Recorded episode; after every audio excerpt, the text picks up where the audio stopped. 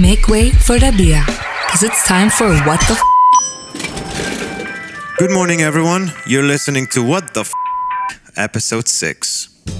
A year ago, all of you shouted Happy New Year, declared that it was a new year, new me, and you made all sorts of resolutions that were supposed to positively impact your life and turn you into a better person.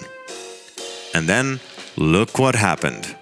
Now, I don't mean to sound too melodramatic, but it's safe to say that 2020 was, to the vast majority of people at least, one of the saddest years we've witnessed in a very, very long time. In short, there was almost nothing happy about that new year. And yes, I know, maybe I am being a tad too harsh here, but that's because 2020 has brought us self doubt, failure, loss of belief in the self, disappointments, reality checks, frustrations, and in some cases, even depression. 2020 crushed the spirit of so many people, destroyed so many lives. Is there any silver lining to this? Maybe there is. You see, we are culturally conditioned to accept and love our life only when it goes our way. Problem is, it almost never does. So we start hating it. We become paranoid. We become convinced that the world is conspiring against us. We learn to hate ourselves and we learn to hate one another. And here's where 2020 could have actually been a gift in disguise. If anything, this year has taught us that no one should take any of this personally, that no one is special, that we are all pretty much like anyone else. Just lonely people dying to fall in love and laugh and have a decent time while it lasts. If anything, 2020 should have brought us back to these basics, showing us that maybe genuine happiness only lies in these basics, and that true love does not discriminate. True love embraces everything laughter and pain, pride and shame, the beautiful ideals and the deceitful reality. So, no, you don't get to blame the universe for anything this year. On the other hand, you're not required to be thankful to the universe either. The universe doesn't owe you anything, it doesn't even know you exist. So, what do we do? We go back to the basics. We pay attention to the beautiful people and animals who accompany us through life every day. We try to leave resentment behind resentment toward the universe and toward other people. We try to stop making excuses and blaming everything on the universe and on other people, or maybe even on our past. We try to stop being afraid of the future because nothing was scarier than this present year. We try to focus on the small tasks ahead, one moment, one hour, one day at a time. Are we able to do this for real? For real and not in a shitty Paulo Coelho kind of way, not in a shitty life coaching pseudo psychology kind of way.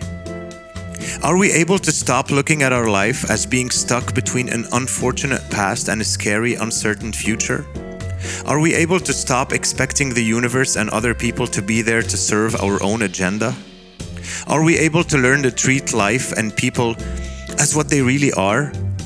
Nothing but a fleeting moment, a temporary, precious moment? I don't know. But before I end this, I'd like to raise a toast to all of you who said no. No to being the tourists of your own lives. No to serving a mind numbing corporate world. No to passivity. No to the herd. No to fear. No to comfort and security. No to living like walking zombies. I want to raise a glass to all of you who did not compromise. All of you who create, who design, who write stories that make other people feel things, who sing melodies that other people fall in love to. A toast to all of you aspiring athletes who refuse to settle for a body full of lost potential. To all of you hardworking people who are changing our cities and the way we live in our cities against all odds and in spite of it all.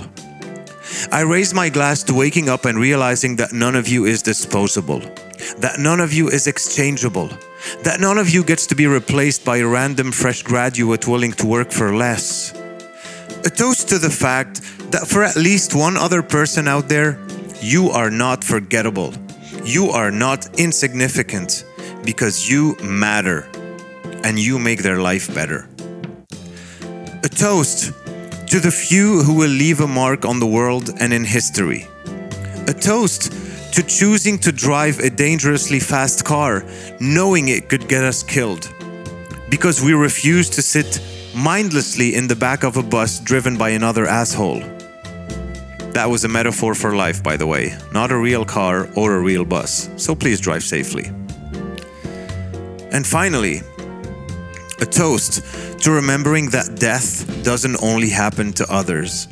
That death is a palpable possibility with every choice we make and every action we take. And because most people live as nobodies and die as nobodies, here's to all of us who spit in the face of death all of us who will be alive forever in the memories of generations to come. You really thought I wasn't gonna say it, right? What the f is wrong with you? Of course I'm gonna say it. Happy New Year, everybody. Je vous aime.